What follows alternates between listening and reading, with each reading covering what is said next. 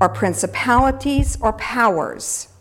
All things were created by Christ, Jesus and for him. So it's saying here that Christ created in the invisible realm as well as the visible thrones, dominions, or kingdoms, principalities, rulers. Ephesians 6 refers to this. We wrestle not against flesh and blood, but against powers and principalities and rulers of the darkness of this age and of this world. But before Lucifer fell, I think there's the possibility here that God just didn't look around and see a, plant, a planet that was beautiful and lovely and made to be inhabited and just toss him out and say, Go there. I have a sense, and I may be wrong here, that Satan, I mean, Lucifer, before he became Satan, was not only the guardian cherub, but at some point was one of the powers ruling over this planet before his fall. So that when he sinned against God, God sent him to the place that he already was in authority over and in power over a throne. Because you look back over here at what we've just read, and let's look at it again. Verse 12, you're cut down to the ground, which did weaken the nations. Now, when Lucifer fell, it's before the earth as we know it. Why do I say that? Because when we look at the Garden of Eden and his creation of Adam and Eve, what did he place in the Garden of Eden? He placed two strange trees the tree of life and the tree of knowledge of good and evil. That tree of knowledge of good and evil reflected the choice that Adam and Eve had between God and Satan. Satan was already in his satanic state, not his Lucifer state. He was already fallen and cast out.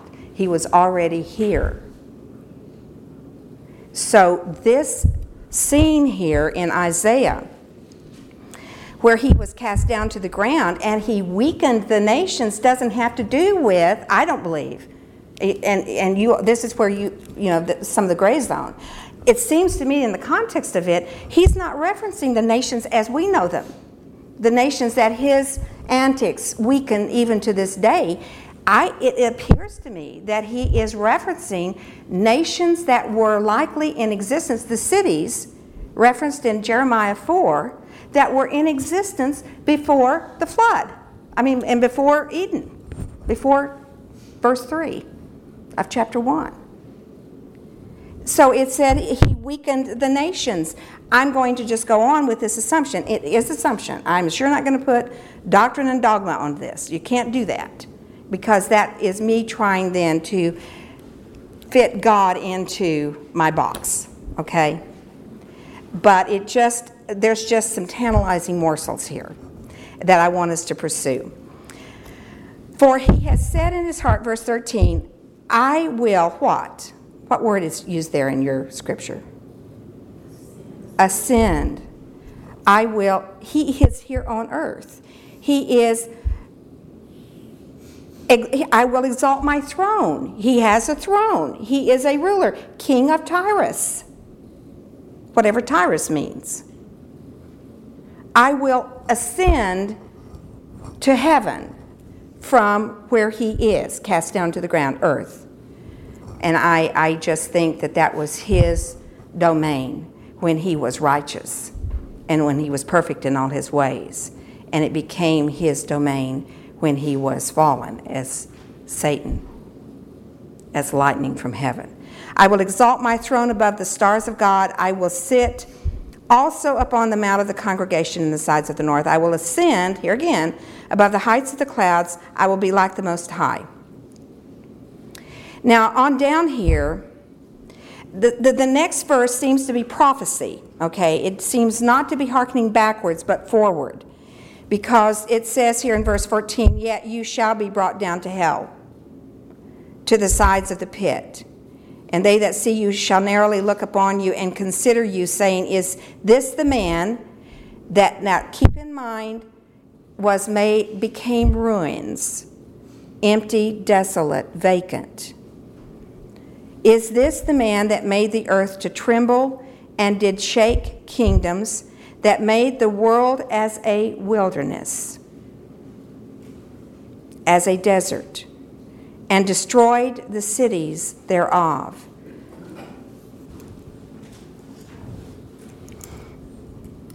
I think there's a possibility that this is referencing not the cities of this planetary experience, but the cities pre verse 2.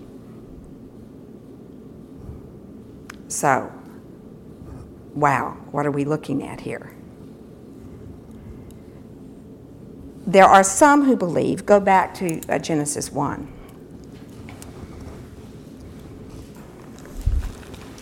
That there are two great destructive floods of this planet, not one. And that what we are seeing, if we understand the Hebrew here, that the world was not only void and without form, but the earth was in ruin and darkness was upon the face of the deep. And the Spirit of God moved upon the face of the waters. What are those waters? What are those waters? Go to Psalm 104.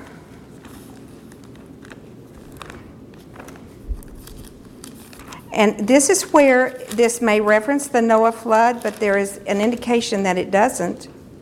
In verse 5 of Psalm 104, who, who is talking about God who has laid the foundations of the earth that it should not be removed forever, that covers the earth with the deep. Remember back over in verse 3 uh, 2, the Holy Spirit moves over the face of the deep. Here it uses the same word. He covers it, he covers earth with the deep as with a garment. The waters stood above the mountains. At your rebuke, verse 7, the waters fled. At the voice of your thunder, they hastened away. Now, that, some scholars say, verse 7, is a key to understanding that this is not the Noah flood, but it is the flood of Genesis 1 2. What would be a clue there? At thy rebuke they fled, at the voice of your, thy thunder, the waters hastened away. How did the waters go away at the time of Noah? Pardon me? Receded over many, many weeks. Took many weeks for the water to recede and to go away. Uh, Genesis 8, I think, is where it says that. We want to turn there.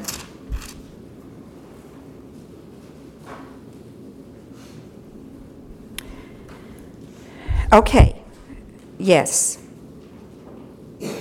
Verse 3 of Genesis 8. The waters returned from off the earth continually, and after the end of 150 days, the waters were abated. The water of Noah did not go away at the word of God, at the rebuke of God. They did not hasten, they gradually diminished. So many scholars think, not many, some scholars, think that over here, what we've just looked at in Psalm is really referencing a cataclysmic flood that destroyed the, satan- the earth that Satan had been cast into as Satan.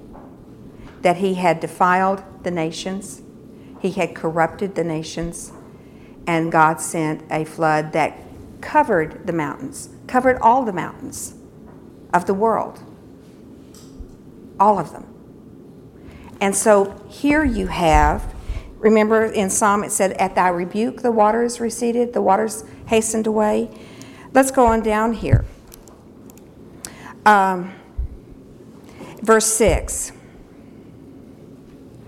And God said, used a word, used his voice, used his words.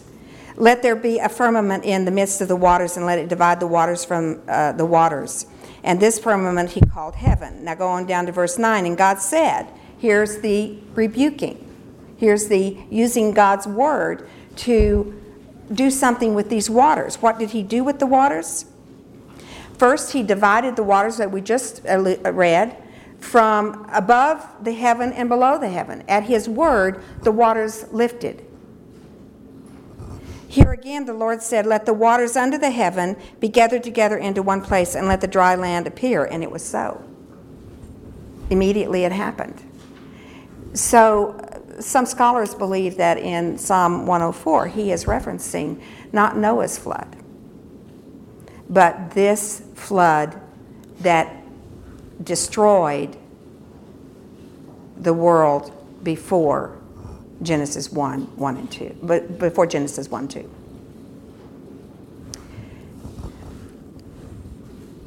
Let's turn to uh, 2 Peter 3.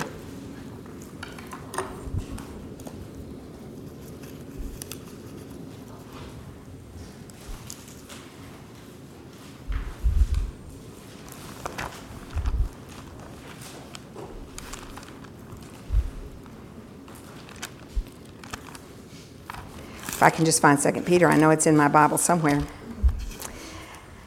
Uh, 2 Peter 3. Now, this, this is a little iffy. Um, you know, some scholars think that this is referencing for sure uh, this first great flood re- uh, alluded to when the world was covered in water. Um, and, and some think otherwise, and I'm not decided on it. But I want to I wanna, uh, read it to you. In verse 5, uh, for this, of uh, 2 Peter 3, for this they willingly are ignorant of that, of by, that by the word of God the heavens were of old, and the earth standing out of the water and in the water, whereby the world that then was, some scholars think he's talking about Genesis 1 2. The world that then was, where the mountains are standing above the water and out of the water, whereby the world that then was was overflowed with water and perished. That might be referencing Noah, but it may not. It may be referencing Genesis 1. I want us to go back uh, to the Jeremiah scripture and, and take that apart a little bit. Jeremiah 4.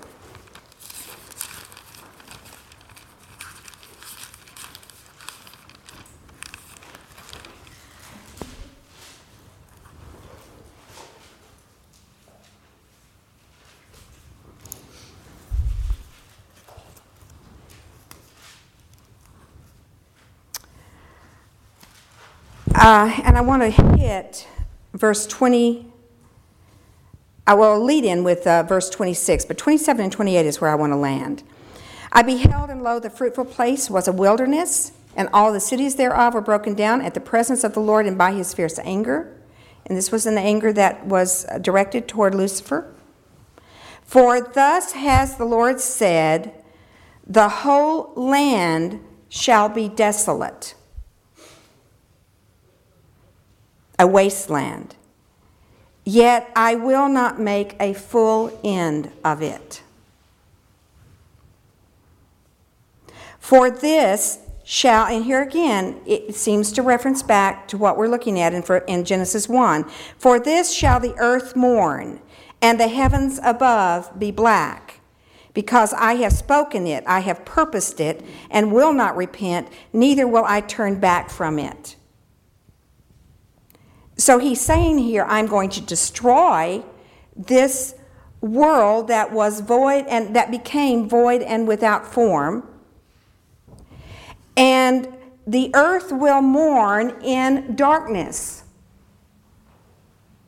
Remember in Genesis 1, the earth it's it's dark, there is no light. He had to speak light into existence. before he spoke the sun into existence in Genesis 1. And the heavens above will be black because I have spoken it, I purposed it, I will not repent from it, but I will not make a full end of it. Put that over here in Genesis 1 between verse 1 and verse 2. I will not make a full end of it. It is in ruins. It is in ruins, but I will remake it. I will replenish. Remember, he says, Be fruitful and replenish the earth. I will replenish it. So he takes what is formless and void and he begins to fashion an amazing place. He begins to remake something that he did not fully come to an end, but that utterly destroyed everything. There was no plant life. There were no more humans. There were no more birds. There was only water covering the whole of, it, of the planet. And from that, he used the waters to separate.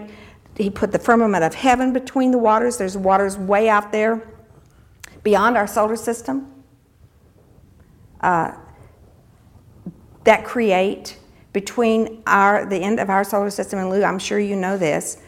The edge of our solar system, all the way halfway out to the nearest star, there are billions of dirty ice balls.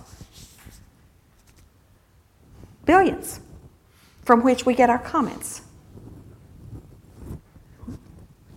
And scientists have no clue as to where all that water came from. Genesis 1 tells us. He put water above the heaven as we, as we know it, above the solar system, and below it. And then he brought dry land out of the floodwaters and divided them into the seas and the continents. So, my thought here is that this earth may really be ancient, may really be ancient. It's just a different earth than we had assumed. He didn't annihilate it, he said he didn't bring a full end to it. But from the void and the formless, He created what we have. The lesson for you and me there is in any void and formless place you and I have in our lives, if He can create this from what is in ruins, what is void and formless and vacant and waste land, He can recreate anything in you, make it beautiful. Now, I've got a few more minutes here. I want to just throw out a couple other things that make me think that this earth may be more than 11,000 years old. Uh, can anyone tell me how long Adam and Eve were in the garden before they sinned?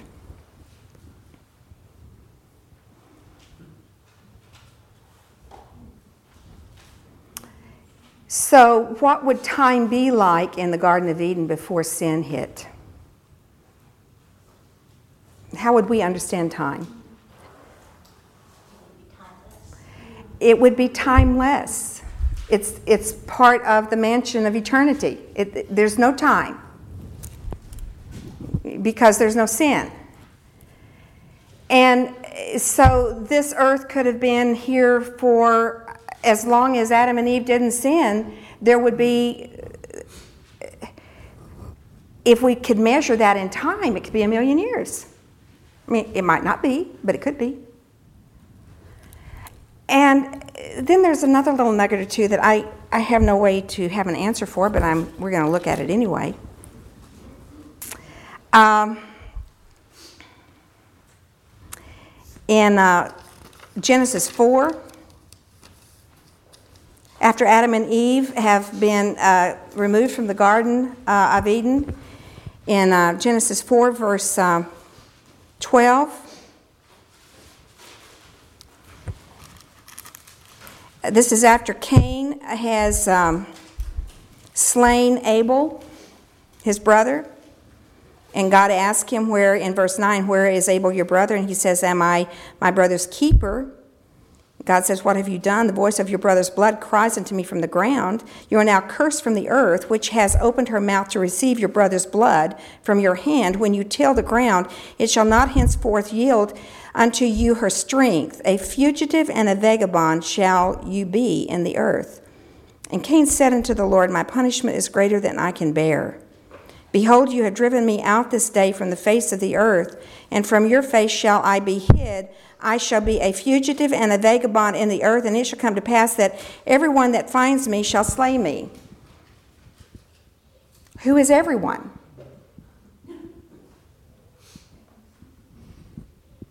You have Adam and Eve and Cain and Abel.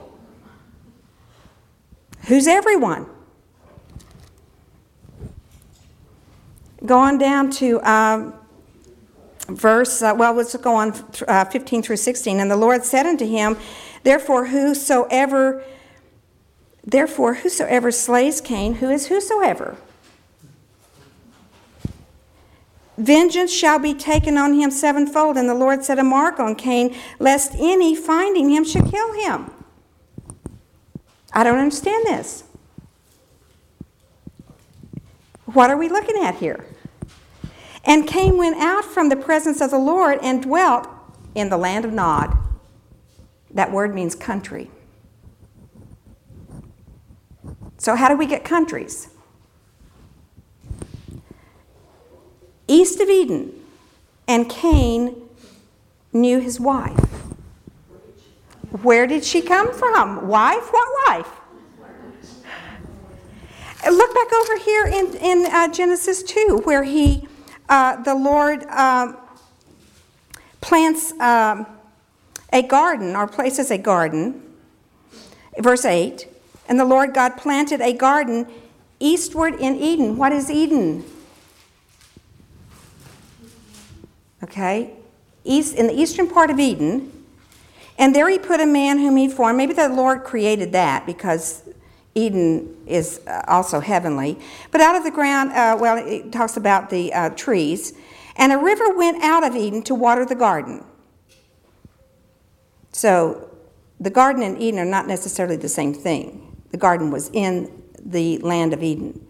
And from there it parted in, into four heads. And the name of the first is Pison, and encompasses the whole country of Havilah. where there's gold. How do they know there's gold there? It's outside of Eden. Uh, and the name of the second river, verse 13, is Gihon and encompasses the whole country of Ethiopia. And you think, well, maybe he's just talking about how, where it's going to be. But no, because Cain went into the land of Nod and took a wife. There's something in existence here. and the name of the third river, and it goes toward Assyria. And the name of the fourth river is Euphrates. It didn't say it goes toward Iraq and Babylon, but it does. Oh my goodness gracious.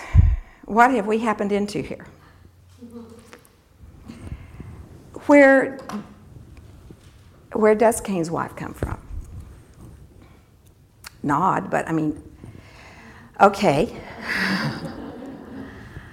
some people, most people say, well, um, maybe Adam and Eve had more children.